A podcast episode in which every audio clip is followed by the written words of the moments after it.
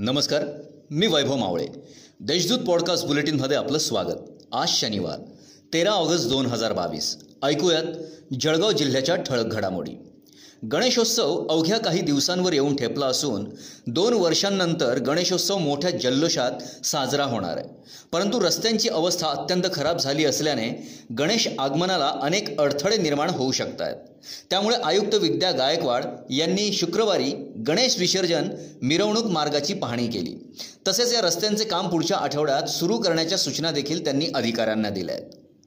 बहिणाबाईंचा काव्यसंग्रह हा जनमाणसांपर्यंत गाण्यातून पोहोचला आहे कधीही पुस्तक न वाचलेली स्त्री कोणत्याही विद्यापीठाबद्दल माहिती नसलेली अडाणी निरक्षर परंतु जगाला तत्त्वज्ञान देणारी बहिणाबाई आहे.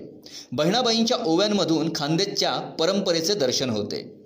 खानदेशातला निसर्ग खानदेशातला माणूस त्याचे कष्ट माणसा माणसातील लपलेलं माणूसपण हे बहिणाबाईंच्या ओव्यांमधूनच जाणवते. असे प्रतिपादन डॉक्टर नितीन बडगुजर यांनी विद्यापीठात केलं आहे शहरातील अयोध्या नगर येथे सुरू असलेल्या ट्रान्सपोर्ट नगरातील प्रीतम पार्क येथे मोकळ्या जागेतील भंगाराला अचानक आग लागल्याची घटना दुपारी घडली आहे या आगीत किरकोळ नुकसान झाले असून महानगरपालिकेच्या अग्निशमन विभागाच्या बंबाने आगीवर नियंत्रण मिळवलं आहे यावेळी बघ्यांनी एकच गर्दी केली होती.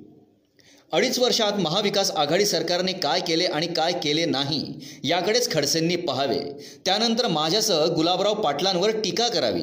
खडसेंनी तू तू मयमय करण्यापेक्षा आम्हाला जिल्ह्याचा विकास करू द्यावा असा टोला मंत्री गिरीश महाजन यांनी एकनाथराव खडसेंना लगावला आहे कोरोना काळात केलेल्या आंदोलनांमध्ये मंत्री गिरीश महाजन यांच्यासह लोकप्रतिनिधींविरुद्ध गुन्हा दाखल करण्यात आले होते. या प्रकरणी जामिनासाठी मंत्री महाजन यांनी अर्ज केला होता. जामीन अर्जावर आज कामकाज झाले असता न्यायालयाने त्यांचा जामीन मंजूर केला आहे या होत्या आजच्या ठळक घडामोडी. आता वेळ झाली येथेच थांबण्याची. भेटूया पुढील पॉडकास्ट बुलेटिन प्रसारणात. तोपर्यंत संक्षिप्त बातम्या आणि ताज्या घडामोडींसाठी देशदूत डॉट कॉम या संकेतस्थळाला भेट द्या. धन्यवाद.